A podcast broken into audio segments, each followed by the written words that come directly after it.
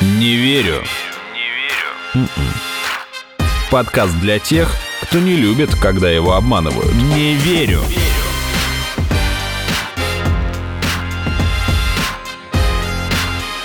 Не верю. Здравствуйте. Это подкаст «Не верю», где каждую неделю вместе с экспертами мы обсуждаем самые интересные фейки, мифы, мистификации и заблуждения. Меня зовут Артем Буфтяк, мои соведущие Наташа Шашина, Привет всем. Игорь Кривицкий. Это я. И мы хотим вас предупредить, что сегодняшняя тема может шокировать вас, разделить вашу жизнь на до и после, потому что мир, наконец, узнал правду. И кто же этот Прометей Правдоруб? Никогда не догадаетесь. Юрий Лоза. Недавно автор хита «Плот» выпустил видео, в котором заявил, что Волга может течь в сторону Астрахани только в условиях плоской земли.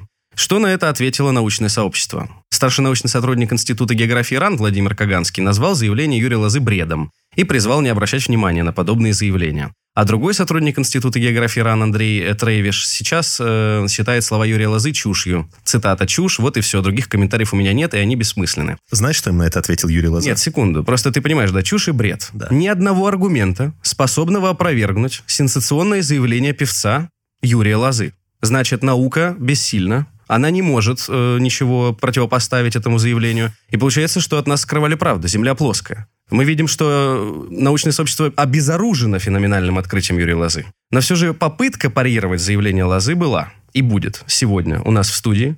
Помочь нам в этом, я надеюсь, сможет кандидат физико-математических наук, старший научный сотрудник Института космических исследований РАН, председатель методической комиссии э, Всероссийской Олимпиады по астрономии и председатель жюри Всероссийской Олимпиады по астрономии Олег Станиславович Угольников. Здравствуйте. Добрый день. Здравствуйте, Олег Станиславович. Такой вопрос. Хоть кто-то еще в научном сообществе вот рискует заявлять о том, что Земля не плоская? Именно в научном. Научно, конечно, нет. Я думаю, что, ну, уже последний, как, ну, пару тысяч лет уже нет. Маленькая справка. Мы сегодня пройдемся, я надеюсь, по всем аргументам ключевым. Да, плоскоземельщикам. Хочется просто сказать, что общество плоской Земли – это не новое явление. Оно появилось еще в 1957 году, но почему-то в 15-16, ну, 2015-16 60 идея... лет спустя. Да, идея э, шарообразной Земли, ой, плоской, плоской Земли, да, простите, я уже сам путаюсь, она стала популярна, в том числе из-за YouTube. Огромное количество роликов, книг, конференций плоскоземельщиков. Это превратилось в целую организацию со своими конференциями, каналами связи, рекламной продукцией, шоу, знаменитостями, которые в это верят. И даже Твиттере. сайтами знакомств. Что? Да. Да, даже с сайтами Господи. знакомств, специально для плоскоземельщиков. То есть, э, как бы, это уже что-то совсем. Шароверы мимо, да? Да. По мнению сторонников этой теории, Земля представляет собой плоский диск с центром в районе Северного полюса. При этом Антарктиды не существует, а диск опоясывает ледяная стена. Мне А- кажется, из «Игры престолов» здесь что-то должно сыграть. Да, конспирологи считают, что исследования космоса на самом деле никто не проводит. Например, вот на похороны Алексея Леонова не пришли первые лица страны. Соответственно, это... Поэтому Земля плоская. Да, да. Отлично, Ну, здесь абсолютно. Причинно-следственная связь, ну, на лицо абсолютно любому плоскоземельщику. Давайте вернемся к аргументам Юрия Лозы. Значит, Ты включишь кусок да, оригинала. исполнитель хитоплот, он вот э, следующие привел аргументы. Первое. Певец сообщил, что во время учебы на географическом факультете в Казахском государственном университете он узнал о том, что у геодезистов нет понятия о шарообразной Земле. Цитата. «Все эти формулы геодезические, когда вы берете из какой-то точки и снимаете показания какие-то, по формуле вычисляется расстояние, и никто не берет поправки на круглую Землю». Олег Станиславович. А он не дополнил, собственно, о каких масштабах расстояния идет речь. Ну, кстати, да, может, там Если расстояния километров. исчисляются даже, я даже не говорю про метры, километрами, даже десятками километров, то вам можно забыть, какой формы Земля. Хорошо, но это только первый аргумент, который мы смогли опровергнуть. Ну, давайте следующий. да. Вторые, по словам музыканта, великого, безусловно, мореходы не пользуются глобусом. Об этом артисту поведал его тесть-моряк. Цитата. «Ни в одной компании не стоит глобус. Ни один капитан в мире не рассчитывает свой маршрут, какие-то там по фарватеру свои движения по глобусу, только по картам плоской земли. Потому что если плыть по глобусу, то приплывешь неизвестно куда. Так, интересно, а как можно приплыть неизвестно куда? Ну ладно. А Дело в том, что глобус, вот когда человек непосредственно работает, он, наверное, ему просто не очень удобен. Для того, чтобы найти фарватер, вы можете землю на треугольник натянуть, там еще на стену каюты. Главное, чтобы вы были заговора. видели, куда вы идете. Ну, На самом деле, конечно, аргумент э, несколько смешной. Опять-таки, когда корабль движется, и ему надо выбрать правильный курс, то в каждую минуту он решает задачу геометрическую с масштабом, ну, в тоже в несколько километров. И поэтому загружать себя лишними знаниями о том, какой размер Земля, когда у нее радиус на самом деле 6 тысяч, ему в данный момент не нужно. Просто глобус круглый, поэтому он неудобно стоит в каюте. Вот и все. Это, кстати, к другому аргументу плоскоземельщиков. К сожалению, Юрий Лоза вот не, не опирался на этот довод, что, но ведь звезды, они же статичны. Да? То есть, если у нас э, Земля – это небесное тело, которое перемещается в пространстве, другие тела тоже перемещаются в пространстве, почему я смотрю на небо, и оно всегда одинаковое? Это, к слову, один вот из это аргументов. уже более интересный момент. И на самом деле звезды – это самый простой путь, если, конечно, вооружиться терпением, понять, какой на самом деле форма Земля. Потому что считается, что шарообразность Земли была доказана Аристотелем по наблюдениям лунных затмений. Это правильно. Но вот, скажем, если вы захотите повторить труды Аристотеля, то надо будет ждать лунного затмения. Это все-таки несколько лет. Если не хочется ждать столько времени, то именно наблюдая движение звезд по небу, видимые, это самый простой способ понять, какой формы Земля, особенно если у вас есть возможность еще по Земле перемещаться. А у вас их гораздо больше, чем у древних греков, и тем не менее древние греки справились. Я думаю, современный человек ну, вряд ли уступит в таких есть тут же возможностях. основной момент, что расстояние настолько гигантские, что действительно там звезда по небу вот на человеческий глаз может там в течение нескольких лет сдвинуться чуть-чуть. А как понять, вот, Олег Станиславович, вы сказали, что это самое Ну, простое? давайте мы просто про звезды сказали, я, э, чтобы этот момент не проскакивать, э, к нему э, на секундочку на нем задержусь. Я когда веду экскурсии по звездному небу, ну, часто приходится это Блин, а звучит так, как А. я. Ну, фактически, да, да, в, частности, э, в теплоходных рейсах. Я вот показываю звезду. Представьте себе, это там одна из самых ярких звезд неба, Арктур. Ее движение относительно других звезд, то есть перемещение, Мгм. одно из самых быстрых среди всех ярких звезд нашего неба. Чтобы сместиться на видимый поперечник Луны, ну, что такое видимый поперечник, там рисую кружком, но все это понимают, ей нужно всего-то каких-то там 800 лет. Мгм. Вот что такое самая быстро перемещающаяся звезда? При этом ее реальная скорость пространства 111 километров в секунду. Почему же так медленно? космическая скорость приблизительно? Это космические скорости определяются относительно какого-то тела. Ну, а, все. Если сравнивать со второй космической скоростью для Земли, которая 11 километров, без В 10 значка раз 100, больше, да, да. в 10 раз. Почти в 11. Почему такое маленькое перемещение? Звезды далеко. Мгм. И поэтому, если мы сейчас не задаемся масштабами там тысячи миллионов лет, для такой практической задачи, как понять форму Земли, звезды можно использовать как статические источники света. Мгм. В отличие от Луны и планет, которые там все-таки немножечко двигаются, звезды в этом плане идеальная вещь. Пока мы не ушли далеко от обсуждения космоса, мой любимый э, просто пример спора с плоскоземельщиками, это когда э, Илон Маск написал у себя в Твиттере, а почему это нету общества плоского Марса? Написал Илон Маск. На что ему официальный твиттер-аккаунт общества плоской Земли ответил, Илон, большое спасибо за вопрос. Дело в том, что, наблюдая за Марсом, мы можем установить, что он шарообразной формы. Большое повезло, спасибо и да? хорошего дня. Ну, отправьте их уже в космос, бедных, да. Видите, Марс видит, Землю нет. Но возвращаясь... Да, да, да, конечно, конечно. А, то есть сам Марс фейк? Нет, Не-не-не, нет. Фотографии с МКС, Съемка например, Земли. А, съемка ну, конечно, Земли, это конечно. фейк. Когда А Марс, пожалуйста, показываешь. его же видно. Ну да, правда, сговор это длится уже 2000 лет со времен Аристотеля. И вот- Конечно, да. И вот кто-то нас 2000 лет упорно обманывает. Вот не так мы и не поняли, зачем. Не верю.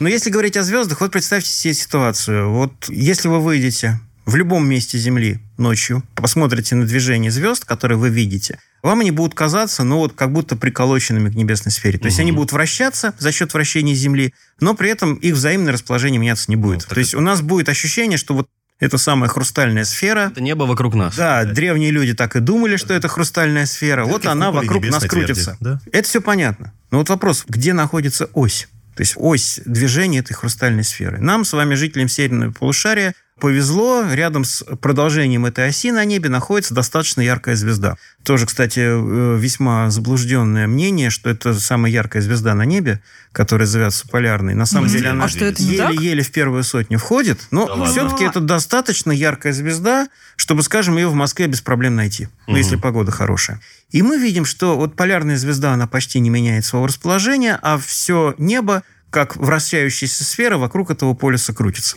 Что интересно, вы поедете в тропическую страну, опять движение э, звезд будет происходить вокруг полярной звезды. Той же самой, совершенно так же. Ее видно из южного полушария? Я пока говорю про тропики. А, Допустим, там в Египет. окей. Но только сама полярная звезда будет ниже. Ну да. Логично. Потом вы решите поехать еще дальше, окажетесь на экваторе. Полярная звезда окажется на горизонте, но вращение опять-таки вокруг той же самой оси.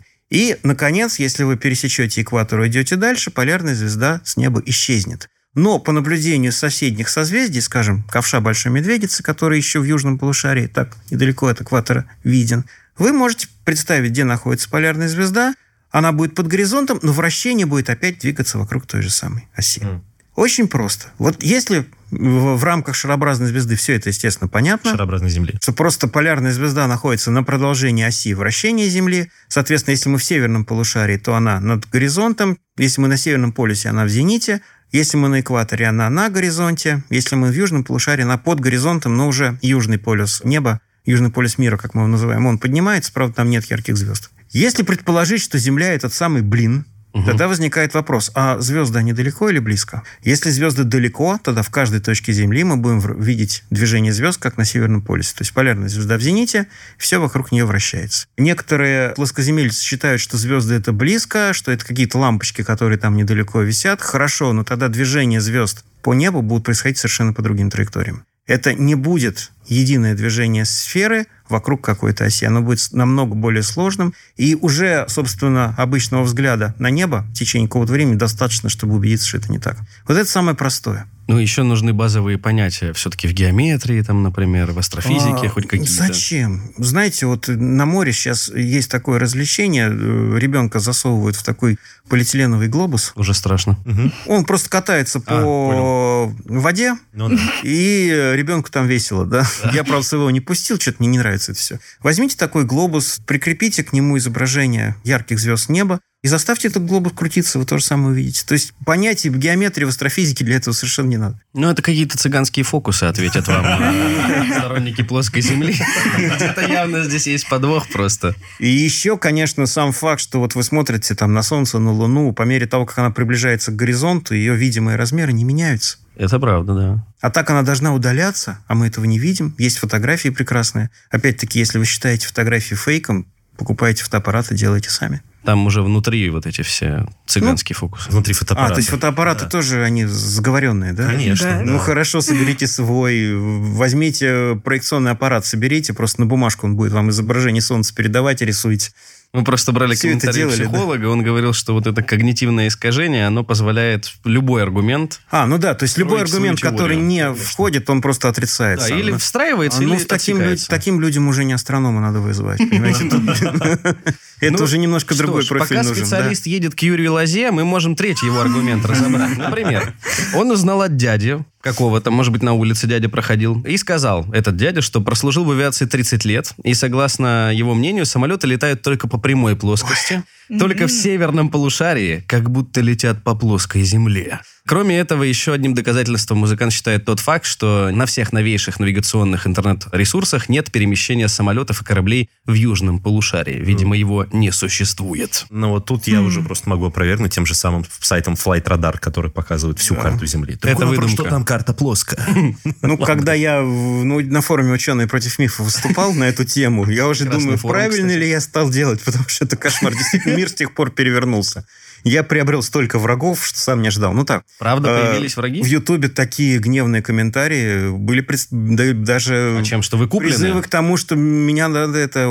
Линчевать. Да. А то есть люди не, смутяло, не, серьезно, смущал. да? Вот, э, ну... ну, понимаете, мы действительно, я не хочу сыпать такими гневными словами, мы имеем дело, ну, очевидно, не совсем с нормальными людьми, ну, большинство из них. Потому что когда на какую-то информацию, которая поступает, анализ, правильная ли она или нет, идет не сознанием, а эмоциями. Mm-hmm. И это на самом деле все меняет. Почему с такими людьми трудно спорить? Потому что аналитического аппарата там нет, там сидит то, что называется мотивированное мышление. Я читал очень интересную статью на эту тему, которая вот сидит некое утверждение А, и дальше, если что-то противоречит этому А, идет гневное отторжение, обязательно с гнев в адрес источника. Тоже, ну, психологи да. поправят. Мы решили взять комментарий у кандидата психологических наук, заведующего кафедрой общей психологии Московского института психоанализа Ивана Александровича Хватова. Здравствуйте, Иван. Здравствуйте. Подскажите, пожалуйста, вот вроде бы уже у нас век высоких технологий. Есть э, документальные подтверждения и видеосъемка, и фотосъемка, и комментарии людей, которых побывали в космосе, и ученые из всех областей. Это уже просто смешно, но какая плоская Земля, и при этом огромное количество людей в это верит. Верят. Но дело в том, что аспект веры, как раз на нем хотелось бы подробнее остановиться, это сознательный феномен. И если вы позволите, я дам небольшое пояснение относительно того вообще, что такое сознание. Можно ведь это слово буквально разделить на два. Со-знание, то есть совместное знание. В этом отношении, кстати, если возьмете английское слово consciousness, то это то же самое. Shared knowledge, то есть разделенное знание. Угу. Когда я поясняю суть работы данного механизма, а это определенный уровень организации психических процессов, то я обычно студентам на слайд вывожу синюю пятиконечную звезду и задаю вопрос.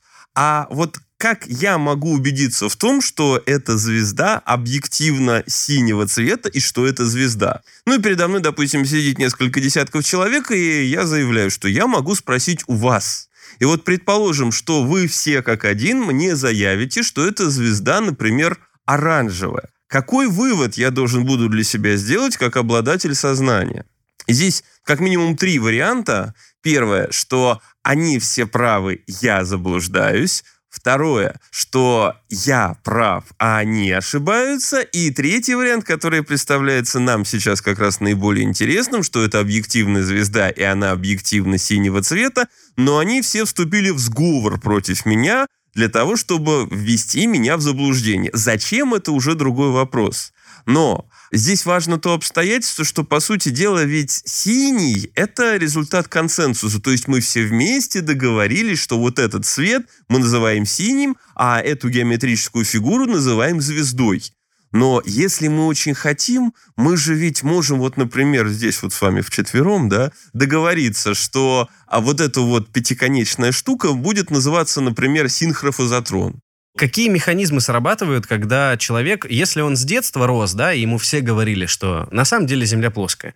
Тут еще понятно, он там вырос и верил в это всегда. А какие механизмы срабатывают, когда человек уже состоявшаяся, ну, личность, да, он взрослый, и тут он сталкивается, допустим, с аргументацией в пользу плоской Земли, что в его голове происходит, что он этим людям верит, сторонникам плоской Земли, и начинает отрицать то, что ему пытаются противопоставить. Фотографии, это все подделка, нету никакого космоса, это все купол. То есть вот с точки зрения психологии, как у него подменяется вот свой-чужой, и происходит разворот на 180 практически? Здесь, на самом деле, ваш вопрос можно разделить на два. Первое – это кто является субъектом вот такой веры, и кто подвержен больше принимать такие вот теории заговора, а второе – это какие механизмы на него воздействуют. Ну, что касается механизмов, то здесь все достаточно просто. В когнитивной психологии есть такое понятие, как когнитивное искажение. Это те ошибки, которые все люди сделают в большей или меньшей степени, мы все им подвержены, и это нормально. Но нас интересуют именно когнитивные искажения, которые способствуют вере вот в эту самую теорию заговора.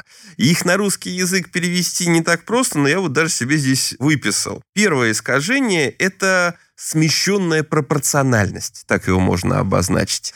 Это склонность человека полагать, что за какими-то крупными событиями стоят крупные намерения. Ну, то есть, грубо говоря, что если что-то случилось, то, наверное, это неспроста. Если на Земле возникла жизнь, то это ж неспроста, то это не естественный процесс развития, а кто-то целенаправленно именно на этой планете, ну, например, какой-нибудь Демиург или Бог, это создал. Угу. Да? И в теории с чипированием как раз-таки это и работает. То же самое. Или, например, если... Если пандемия, значит, это точно Да, если пандемия, то э, сложно допустить, что там произошла какая-то мутация, возник новый штамм. Нет, скорее всего, где-то там замешали нам так проще, да? Это ошибка мышления или это просто вот, ну, состояние такое мышления? Это ну, именно, есть, это, это ошибка, ошибка мышления, но только другое дело, что это может быть для каждого человека ситуативным, и мы все этому подвержены. Но когда это не ситуативно и сопрягается с еще некоторыми другими, то это вот уже может вести к возникновению веры в теорию заговора. Второе, угу. Это так называемая ошибка атрибуции или смещение атрибуции. Атрибуция – это приписывание мы очень часто приписываем причины тех или иных событий разным явлениям. Ну, например, представьте себе, что вы едете по городу на автомобиле, оживленное движение, и тут вас внезапно резко кто-то подрезает. И вот оказывается, в большинстве случаев люди склонны приписывать эту причину личности человека, что это он такой плохой, что он еще намеренно меня не возлюбил, он там меня выслеживал и специально это сделал, хотя, вероятнее всего, причина кроется, может быть, в том, что он куда-то спешит именно в данный момент времени, или тоже нервничает, или само движение оживленное. То есть мы склонны полагать, что это не свойство ситуации, а именно свойство личности и намерений человека. То есть мы приписываем Да. сами. Интересно очень, почему, кстати. Почему мы склонны думать, что другой человек заведомо нам какой-то, видимо, враг и хотел нам сделать что-то плохое. Ну, это с одной стороны. А представь себе другую э, ситуацию, когда молодой человек видит, что э, его возлюбленная девушка, за которой он долго э, ухаживает и безответно влюблен, написала ему сообщение с двумя скобками. Он думает, а, ну это, наверное, неспроста. Не просто у нее там рука одернулась, а это она хотела мне что-то намекнуть. А что, ра- это не так? да, это вот две скобки, она точно в меня тоже влюблена и не знает, как это обозначить. То есть это и в одну, и в другую сторону работает. Сейчас я просто дойду до субъекта. А третье искажение – это предвзятость подтверждения. Когда у нас есть некоторая точка зрения, мы склонны селектировать данные таким образом, чтобы наша концепция была подтверждена. И, Ну, соответственно, те, которые не подпадают, мы, наоборот, отрицаем. мы их отрицаем, причем это происходит совершенно неосознанно. Мы их действительно не видим. Ну, точно так же, например, когда врач подозревает определенный диагноз у своего пациента, он все остальное как бы игнорирует. Да, Ищет подтверждение. А, да ищет подтверждение именно тому, что вроде как согласуется с его точкой зрения. Если факты не подходят под теорию, то тем хуже для фактов. Да, действительно. И это все работает совершенно неосознанно, мы этого не контролируем. Но это, как я говорю, искажения, которые сами по себе еще ничего фатального не Ну несут. да, у всех бывает. Да, но есть лица, которые относятся, скажем так, к группе риска. А, да, Так, так, на- так. э, На самом деле, смотрите, я объясню несколько шире. Дело в том, что вот все эти теории заговора, это можно рассматривать в качестве частного проявления секты. Не надо пугаться, да? Но что такое секта? Это буквально отсекать, когда есть некоторый тезис, причем совершенно может быть иррациональный и алогичный, и противоречащий фактам, но мы все относимся к единой группе, мы все здесь друзья, мы все здесь братья и так далее, потому что мы его принимаем как, а на веру, возможно, да? Мгм. И это способствует формированию определенного мировоззрения, например, того, что это не звезда, а синхрофазотрон и так далее, да? Как раз Вот. общество плоской земли. Да? Да, общество плоской земли. И тут срабатывает то, что он становится частью какой-то элитарной группы, которая знает правду. Он чувствует себя исключительным. Он приобретает эту исключительность в виде знания. Да, все вокруг ошибаются. Всех вокруг обманули. Но я, я узнал правду. Вот здесь такая есть какая-то... Совершенно верно. Еще ощущение контроля и кроме того, это получается способ найти виноватого, который сделал твою жизнь, может быть, чуть хуже, чем она могла бы быть. Ты сразу видишь какого-то конкретного врага, который управляет миром, там, дергая за ниточки. Это Обама нагадил у меня в подъезде. Это не соседи мои. это не Спасибо я. большое. это- Вы избавили меня от необходимости пояснять. Вы фактически продолжили мое рассуждение. Да, я еще хотела сказать, что э, при этом любопытно, что многие люди, которые как раз-таки верят в теории заговора, они считают, что у них есть это критическое мышление, и они как раз себя чаще называют А, скептиками. благодаря То есть этому они они говорят, узнали правду. да, это не теория заговора, как бы, а это для меня такой здоровый скептицизм. Это вы все на веру принимаете, что Земля Да. круглая, а я-то знаю. Ну, вот понятно. да. Я-то изучил факты, а вам мозги промыли. Совершенно верно. Ну, представьте себе человека, который бы откровенно признал себя глупцом. И еще, что он верит в некоторые суждения в течение многих лет. Это достаточно тяжело сделать. Вопрос, что попадает ему в сознание, что становится предметом его веры, вероятнее всего, достаточно ситуативен. Тут как раз нюанс заключается в том, что механизм, который очень хорошо работает, вы его раньше, кстати, описали, мне очень приятно стать сопричастным к некоторой тайне. Когда мне, допустим, где-нибудь на лекции или на телевидении или в интернете какой-нибудь профессор скучным голосом, не торопясь, рассказывает, что вот у нас есть такие... Они очень скучно часто эти ученые рассуждают. Вот у нас есть такие факты о Земле, вот у нас есть эти данные, вы можете прочитать их в такой статье, такой статье, можете измерить какие-то показатели самостоятельно, в конце концов слетать в космос и во всем убедиться, в этом нет ничего сверхъестественного. Это одно. А другое дело, когда мне сообщают, Я тебе сейчас по большому секрету скажу, что нас всех дурят столетия. На самом деле, вот это приятней. Потому что когда все открыто и просто, то, ну, и чего в этом интересного, и чего в этом тайного и сакрального. И у меня еще один вопрос был. Вот я бы понял, если бы вера во все эти теории заговора, она была связана с тем, что просто у человека что-то ломается в его головушке, и он начинает все отрицать, например, вообще все. Э, И, допустим, у него меняется восприятие мира. Но у этих людей, которые верят в плоскую землю, остальные убеждения не меняются. Элементы если ему, мироздания Если какие-то. ему подойти и сказать, что 2 плюс 2 равно 5, он скажет, ты что, идиот? 2 плюс 2 это 4. Или сказать, что трава, вот к слову, да, э, синяя, а не зеленая. Он скажет, нет, она зеленая. То есть почему-то вот как пиксель один битый, все остальное, он неотличим от нас, он, в принципе, воспринимает реальность объективно, он не становится совсем там сумасшедшим человеком, который кричит странные вещи. У него меняется только вот этот один момент, что все так, самолеты летают, есть биология, но Земля плоская. То есть встраивается вот эта ошибка. Почему у него ломается вот только кусочек этот маленький? С одной стороны, по той причине, что это стало уже сверхценной идеей, возможно, стала именно эта идея сверхценной из-за чисто ситуационных факторов, которые тогда в определенный момент сыграли. И для него это теперь стало своеобразной точкой сборки. С другой стороны, и это интересно, дело в том, что человек, находящийся вот в плену таких убеждений, он легче начинает э, верить в аналогичные странные идеи. То есть, если постараться, человека, ну, например, плоскоземельщика, гораздо проще убедить в том, что есть синяя трава или вообще вся трава синяя. Или мировой заговор евреев какой-нибудь. Да, да, то что там масонов, евреев, каких-нибудь там рептилоидов и так далее. Мгм. В этом плане, если человек состоит в одной такой группе, ну, условно говоря, негласно, то он легко может поверить и в другую. Ну, просто надо, конечно, подать это соответствующим образом. Не просто, что листва синего цвета, а как-нибудь так, что тоже сговорились. Самое важное, понимаете, это то, за что Джордано Бруно пошел на костер. Да? Потому что для него это было ценно. В этом как раз и разница между, с одной стороны, Бруно и с другой стороны, Коперником. Ну, как байка гласит, да, Мгм. что он отказался от своего тезиса. Почему? А потому что он знал, что тезис объективен. Что Земля вращается вокруг Солнца. Даже если я сейчас признаю, что это не так, это ничего не изменит. И в этом смысле мое знание, оно надличностно. А Мгм. вот для человека, верующего в то, что Земля плоская, его знание является индивидуальным, ценностным для него. И это как раз, да, это очень близко с паранойей. Вот, теперь понятно. Спасибо большое, Иван. Не верю.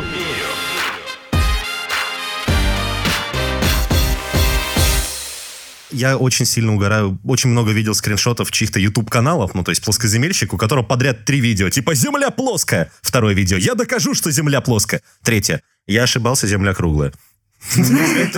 Нет, это значит, это фейк это значит, человек либо фейк, либо у человека все-таки аналитическое мышление осталось. Да либо просто хайпануть хотел, как бы, а потом, ну, не хочется уж совсем дураком казаться. Ну да, там эти сотни Э, просмотров. Насчет самолета, вот я тогда сразу же представил современные, просто на тот момент информацию от моего друга, который живет в Австралии и является пилотом. Так. То есть он астроном, но при этом Австралия еще и, существует? и он еще летает там.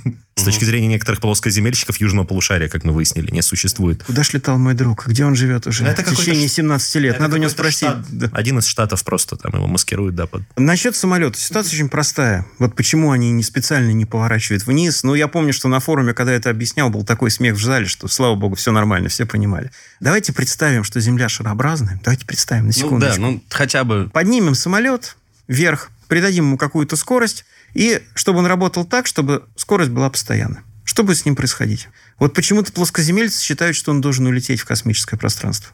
По касательной раз улететь.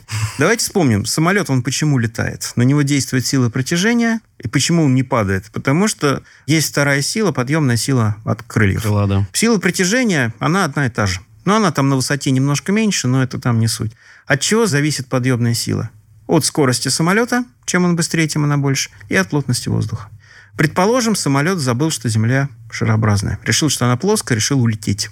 Он наберет высоту, плотность воздуха на высоте меньше, Я думаю, что никто с этим сейчас в этом уже не сомневается. Подъемная сила уменьшается, а сила притяжения такая же. Самолет начнет снижаться. Мгм. Поэтому самолет, который движется с задачей просто поддерживать свою скорость, будет аккуратно лететь на одной высоте над поверхностью Земли. Именно на той высоте, где при этой скорости будет такая плотность воздуха, что силы уравновесятся с силой притяжения. Вот и все. И при этом специально учитывать кривизну Земли и нырять ему, конечно, не надо. Ну, кстати, бывает, что они поднимаются выше и действительно снижаются вот прям Ну, под углами. если стоит задача набрать А, высоту, просто да. поднимается скорость, и тогда, соответственно, равновесная высота, при которой силы уравняются, она оказывается выше. Если скорость снижается, самолет опускается. Ну что ж, последний аргумент лозы Юрия, напомню, автора хита «Плот», заключается в том, что климат на полюсах, считает лоза, а, это и есть аргумент. Климат на полюсах. Все. Как отметил музыкант, если бы Земля имела шарообразную форму, среднегодовая температура на северном и южном полюсах не могла бы отличаться на 20 градусов. Без доказательств, просто Но заявление. так как у нас Северный полюс в центре, а Южный опоясывает Землю, вот он там получается. Ледяная стена, да. Да-да-да. Я так, можно Юрию Лозе просто Желать предложить, нет, предложить просто вскипятить чайничек Так. с чаем и посмотреть, как быстро он сначала закипит и как долго он будет выкипать. Остывать, в смысле. Да, не именно выкипать. Просто если вы, скажем, ставите задачу выкипятить воду полностью, чтобы в чайнике не осталось. Правда, для чайника это плохо кончится, но это другой вопрос. Мгм. Что вам придется ждать достаточно долгое время. Дело в том, что вода для того, чтобы испариться полностью, требует большого количества энергии. Так. Соответственно, если вы воду жидкую превращаете в пар, вы энергию тратите. Если вы потом этот пар превращается обратно в жидкость, огромная энергия возвращается назад. Я на лекции про воду рассказывал такой интересный, вот, чтобы люди поняли. Чтобы вам литр воды превратить в пар, вам нужно потратить энергию, равную кинетической энергии 10 машин, движущихся со скоростью 100 км в час. Мгм. Интересно. Всего лишь маленький чайничек с водой. Если 10 Феррари врежутся в пакетик с соком, он испарится. И тоже нет, потому что вся эта энергия не, при- не понимаю. перейдет, будет Это- КПД. То есть это даже и скорее 10 шутка, Феррари это не хватит. А, а теперь возвращаясь, собственно, при чем тут полюса? Дело в том, что так у нас случилось, что на Южном полюсе материк, а на Северном полюсе океан. И поэтому климатология абсолютно другая. Океан сглаживает все температурные вариации, потому что, опять же, чуть становится холоднее, часть пара превращается обратно в жидкость, тепло возвращается. А, А там, где у нас сухо, там, естественно, температура резко вли- меняется. континентальный Опять-таки, климат. отправьтесь зимой, скажем, в Новосибирск из Москвы. Широты те же самые, а там будет холоднее, чем у нас. Летом, наоборот, может быть жарче. Я думал, дело в наклоне земной оси, что один полюс получается чуть-чуть ближе к Солнцу. Как раз в этом плане э, южная зима чуть холоднее, южное лето чуть теплее. Тоже известный фейк. Все говорят, что летом у нас тепло, потому что мы ближе к Солнцу находимся. Я за голову хватаюсь. На самом деле, сейчас мы чуть-чуть дальше от Солнца, чем зимой, но совсем чуть-чуть.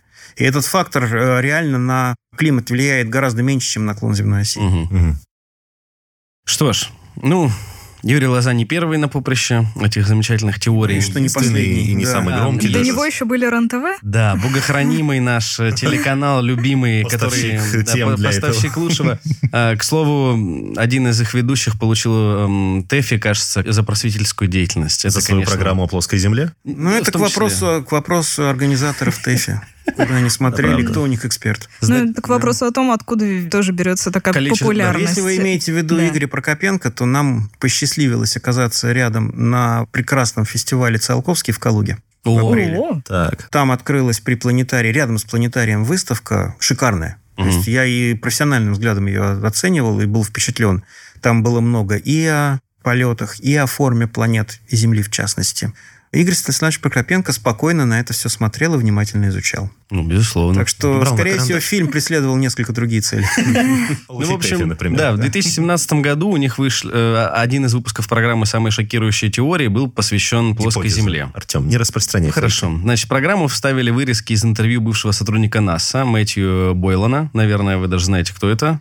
Ну, в общем, он утверждает, что в космическом агентстве ему сообщили о настоящей форме Земли. Едва ли он пересек порог НАСА после приема на работу. Цитата. Я думал, они проверяют меня на чувство юмора, не глупец ли я. Но нет, они не шутили. Заверил зрителей Бойлан. Да, по его А словам... после они занимались освоением фотошопа, да, чтобы делать вот эти Да, да, фоточки. да, по его словам, реальные снимки Земли выглядят э, плоской, как на логотипе ООН. а- Откуда снимали? Вопрос. Это хороший вопрос, действительно. Однако нас скрывает правду. Кстати, флаг ООН – это одно из доказательств гипотезы плоской Земли. Ну, естественно, по мнению плоскоземельщиков, загуглите, вы удивитесь, там просто такой круг, и там Земля плоская. Мало того, что она плоская, на этом круге, получается, расположены все страны, входящие в ООН, то есть, ну, почти весь мир как бы в Да. одном круге Да, отсюда. Но нет. Антарктида. Да. Ну, так она И, не собственно, ООН. Ну, да, это, мне это- посольство это, это объяснение тех, кто, собственно, разрабатывал логотип ООН, но плоскоземельщики говорят, вот, вот, видите, нету ее, нету. Ну, подарите им учебник географии, где сказано, что на самом деле есть большое количество способов изобразить поверхность шарообразного тела на плоскости. Да. Это один из них, э, не самый хороший для южного полушария, понятно, но так, самый простой. Ну, потому что он размывается по периферии просто, если его так э, Да, просто попытаться. я сам сейчас уже так, если говорить о моей работе, анализирую фотографии э, неба, когда оно снимается полностью, и знаю, как там много может быть проекций, как бывает их сложно, собственно, параметризировать. Это самый простой вариант. Вот его все используют. Ну и плюс уже давно есть э, экскурсии к Антарктиде, например. Там много станций, там э, первые лица государства посещают периодически. Ну, понятно, есть- мы, Да мы это все называем фейком. иногда. Да, но они могут скинуться на один билетик и все-таки посмотреть своими глазами. Ну, к примеру. Ну, естественно, они скажут, что да, их представитель вернулся с промытыми Антарктиду мозгами. дорого. Да, Сейчас очень еще дорого. ковид. Э, Я на форуме предлагал просто вот есть, например, билет на самолет, скажем, там из Австралии куда-нибудь в Южную Америку. И получается, что самолет попадает туда быстрее, чем, ну или за то же время, как из Москвы куда-то в США. Вопрос, как это он так успевает? Так. Какой Расстояние- ответ? Ну, расстояния там на самом деле примерно те же самые, да? Но вот если взять эту проекцию, то получается, что он преодолевает какое-то сумасшедшее расстояние. Это специальное ускорение включается. Да. А что же нам его в Северном не пользоваться? Мы бы сейчас вот так быстро летали между странами, что просто, да. На снимке вот эти, допустим, с Эвереста кто-то делал фотографию, и было видно, как уже, в принципе, ближе к горизонту что-то похожее, да, на округлость шара появляется. Они это говорят, что... чисто проекция Это фотоаппарата. фишай. Да, да, они Да, говорят, что это фишай. фишай. Да. не только фишай, у вас никакой фотоаппарат, вот опять же, зная уже из своих профессиональных. Мгм. никогда не даст вам ту проекцию, какую вы хотите. Она всегда будет другой, и вам придется, если вам нужно для чего-то знать ее точно, вам придется ломать голову, что никуда вы от этого не денетесь. Фишай, конечно, да, даже обычная экшн-камера, если у вас горизонт не находится точно на оси, он будет искривлен. Мне другое интересно, ну, на самом деле, если говорить не про э, современные там, технологии, воспроизводящие картинку, но аргумент, который существует уже несколько тысяч лет, получается, когда корабль плывет, плывет, плывет, а потом постепенно опускается за горизонт. Как А, это объясняют плоскоземельщики? Что он- они все корабли Там- тонут, а потом всплывают в нужной точке? Там на как? самом деле интересный момент. Там находится самая сложная ситуация, куда, в принципе, человек может, грубо говоря, влипнуть, если встретиться с плоскоземельщиком. Потому что абсолютный факт, что эти самые корабли видны с гораздо больших расстояний, чем мы бы могли посчитать, зная радиус Земли. Но, с другой стороны, все равно он в да, какой-то момент да. исчезнет И они на этом сильно играют. Вот тут действительно, может быть, единственный случай, когда надо немножечко знать физику. Мгм. Если мы смотрим куда-то, и наш луч зрения проходит через большую толщу воздуха, то он чуть-чуть искривляется. На самом деле Преломление, да. искривляется не сильно. Но так как Земля все-таки у нас большая, то все-таки 6 тысяч километров радиус, то небольшого искривления может быть достаточно, чтобы вы видели ну, объекты более далекие, чем вам показалось. И всякие мифы про летучих голландцев, Фата Моргана, миражи, это, в общем-то, проявление как раз этого физического свойства. Причем интересный момент, что в особых аномальных случаях, ну, они действительно редкие, если у вас вдруг холодный воздух оказывается под теплым, радиус кривизны луча сравнивается с радиусом Земли. И луч может даже крутиться вокруг Земли. Но это, правда, редко. Обычно ну, не доходит атмосфера у нас до такого состояния. И поэтому радиус видимости у вас может быть каким угодно. Мгм. Я сам видел на Азовском море берег противоположный, ну вот где сейчас находится спорная территория Украины и Донецкой республики. Ну, вот факт, что до него было 200 километров. А обычно какая дистанция, ну, при обычных погодных условиях на ровной Рефракция всегда есть. Все зависит от того, на какой высоте вы находитесь. Если вы забираетесь выше, то радиус сразу э, достаточно резко увеличивается. Если говорить про то, что называется на уровне моря. Ну вот, когда я на теплоходе нахожусь на Ладожском озере, ну, берег в 40 километрах виден практически всегда. Учитывая, что как раз Ладожское озеро холодное, оно создает пленочку холодного воздуха, и искривление оно усиливается. Ну, к слову, плоскоземельщики, они смотрят, допустим, на небольшую лодку с берега. Когда она пропадает из виду На плот. для их глаза, На да, плот, Артем. они, э, да, на плот смотрят, безусловно. Потому что углового... из песен и слов, как на него смотреть. Сферический плод в вакууме. И, значит, их углового разрешения глаза недостаточно, они достают бинокль, и э, плод появляется. И они такие, о, я вытащил из-за горизонта плод. То есть их аргументация, она приблизительно такая. Они думают, что таким образом объект, он, его никогда не было за горизонтом, да, то есть Земля не, не круглая, нету никакого горизонта, и просто вот, ну, там, что-то с глазиком, На самом деле попала. это весьма интересная физическая задача. Если вы находитесь в каком-то одном месте рядом с водой, измерить максимальное расстояние до какого-то объекта, который вы видите на горизонте. Если вы это сделаете много раз, вы заметите, что это, скажем, зависит от температуры воздуха. От времени суток. От времени суток, потому что температура зависит от времени суток. Да, да. Но тут мы уже переходим, в общем-то, на территорию обычной физики. То есть эта задача весьма интересная, и проверить, как э, эта рефракция работает. Пожалуйста, на здоровье. Может быть, лучше, чем плоской землей заниматься. Ну, к слову, они же еще отсылают, так сказать, к тому, что гравитация – это выдумка, потому что на, Земле тяжеловато проверить реальную силу гравитации, она настолько незначительная, что, мол, там... Ну, они с пятого этажа прыгали, незначительно. Э, А Или это это у них сама Земля летит Да, вверх? да? безусловно, конечно, это Земля. А звезды тоже летят вверх? Они как Чак Норрис, понимаете, он не отжимается, он притягивает На самом землю. деле у них же версий много, начиная от черепахи, китов, слонов и вот этих любой живности, до шариков, которые Луна и Вот я Солнце помню вот летают. такой мой любимый псевдофейк, э, который я вставляю в презентации, чтобы повеселить. Но это не моя картинка. Лунное затмение по версии плоскоземельщиков. Луна, и на ней тень. Это вот такой блин, и под ним черепаха такая с ногами. да. Но это вот- этого никто не видел. Но на самом деле считается, ну так, историками науки, что именно лунное затмение стало доказательством шарообразности Земли. Наверное, это правильно, потому что единственный способ увидеть форму объекта, который вы не можете покинуть, это посмотреть на его тень. Мгм. И тень от Земли э, есть куда ей падать, она иногда падает на Луну. Да, бывает. Каждый раз эта тень имеет форму круга. Причем Луна может располагаться с разных сторон от наблюдателя, что заметил Аристотель, и всякий раз тень оказывается в форме круга. То есть Земля отбрасывает во все стороны круглую тень, ну, в зависимости от положения Солнца. И это, ну, считается, да, что вот такое, хотя по ошибке приписывают Аристотелю, он вроде как не первый, кто сделал этот вывод, знаменитый Пифагор тоже этим занимался. И Греческие ученые, они же не были чисто, скажем, математиками или чисто астрономами, Ну да, они они- сразу брали все. И, э, в общем-то, в отличие от нас с вами, от Юрия Лозы, уже 2500 лет назад у людей как-то сомнений не было. Более того, был измерен радиус Земли с неплохой точностью. И тут уже как раз использовались те вещи, о которых я говорил, как движутся звезды и как располагается полюс мира, то есть та точка, вокруг которого звездное А, небо то есть они вращается. косвенно посчитали просто. Они отнаблюдали движение звезд в двух городах, удаленных друг от друга на 700, по-моему, километров. То есть это гораздо меньше радиуса Земли, но это уже хватает, чтобы, если пронаблюдать аккуратно, можно сделать оценку. И насколько мне известно, они получили 5, если пересчитать в километры, 5 с чем-то тысяч радиус. Правильный ответ 6. 300. Близко. Для Древней Греции отличный результат. Мгм. Это правда. Я еще видел прекрасную версию, где Земля, собственно, плоская, она просто летит вверх в космос, так к звездам. Так, к слову о том, что вы говорите, Земля же движется на типа сторону человека, выпрыгнувшего. неё. Да, соответственно. Переворачивается вся физика. Да, ну, Надо собственно, да, знаем. мы-. Ну да, потому что тело летит без ускорения, без каких-то причин, да. Не верю.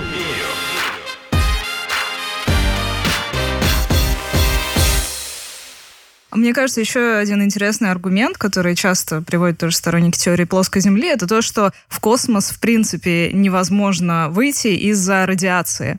И что МКС летает, но пустая, и как доказательство А этого... все съемки павильонные, значит. Ну, Это, Да. к слову, о том, что они, видите, Это подстраивают называется что-то услышали краем уха и трансформировали на свой мотивированный лад. На самом деле есть такое понятие, как радиационные слои, Мгм. где уровень радиации повышен, они находятся чуть выше, чем летает МКС. Собственно, естественно, это сделано все специально. И пока единственные люди, которые пересекали радиационные слои, э, Американцы, которые это летали на Луну. американцы, да, которые, как опять конспирологи говорят, не летали на Луну. Ну, это они летали, это теория, была да. отдельная Да. проблема, они от этого специально защищались, но, к счастью для них, они этот слой быстро пересекали. Мгм. На пути туда и на пути обратно. К сожалению, люди, особенно живущие в больших городах, где и небо видно плохо, и времени Плохо, мало, да. просто мало наблюдают. Вот я сейчас занимаюсь серебристыми облаками, это самые высокие облака в атмосфере. Сколько там всего, и как они движутся, и как можно измерять их высоту, наблюдая из двух разных точек. Собственно, это сразу же и сделали, как только они появились в XIX веке. Э, масса интересных вещей. И более того, вот совсем недавно я стал свидетелем особо ярких и особо распространенных серебристых облаков. Они были сплошные. Они покрыли все небо. Это очень редко бывает. И просто было видно, как по этим облакам идет тень Земли. То есть, как они постепенно в эту тень входят. И как эта тень, собственно, на фотографиях видно, что она, собственно, согласуется с элементарными представлениями о форме Земли. Ну, Да все уж. это можно наблюдать даже в городе, но, к сожалению, люди у нас слишком редко поднимают взор вверх. То есть для этого даже не надо в обсерваторию Вместо идти, этого, вместо этого в интернете ну, читают всякую чушь, к сожалению. Слушайте, ну, здесь-то все просто. Для того, чтобы иметь доступ в интернет, нужно две кружки кофе, да, по стоимости. А для того, чтобы приблизительно понимать, э, что происходит... то, чтобы э, посмотреть на небо, даже этого не надо. Ну, безусловно. иметь глаза и все. Но чтобы понять, потратить пару интерпретировать... секунд, чтобы просто вот... На самом деле, многие увлеченные астрономией люди, том числе и я, начинали не с того, что читали книги, а начинали с того, что смотрели.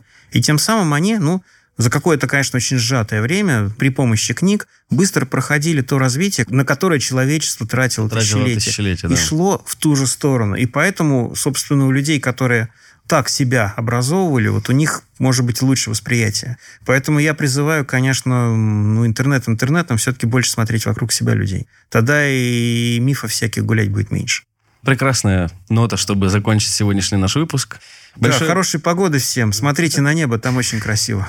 Спасибо большое, Олег Станиславович. И надеемся, что это не последний раз, когда вы к нам пришли. Хорошо. Что ж, участвуйте в розыгрыше, читайте книги, смотрите на небо. Земля плоская. Всего доброго. Артем. Не верю. Не верю. Слушайте эпизоды подкаста на сайте ria.ru в приложениях Apple Podcasts, CastBox или SoundStream. Комментируйте и делитесь с друзьями.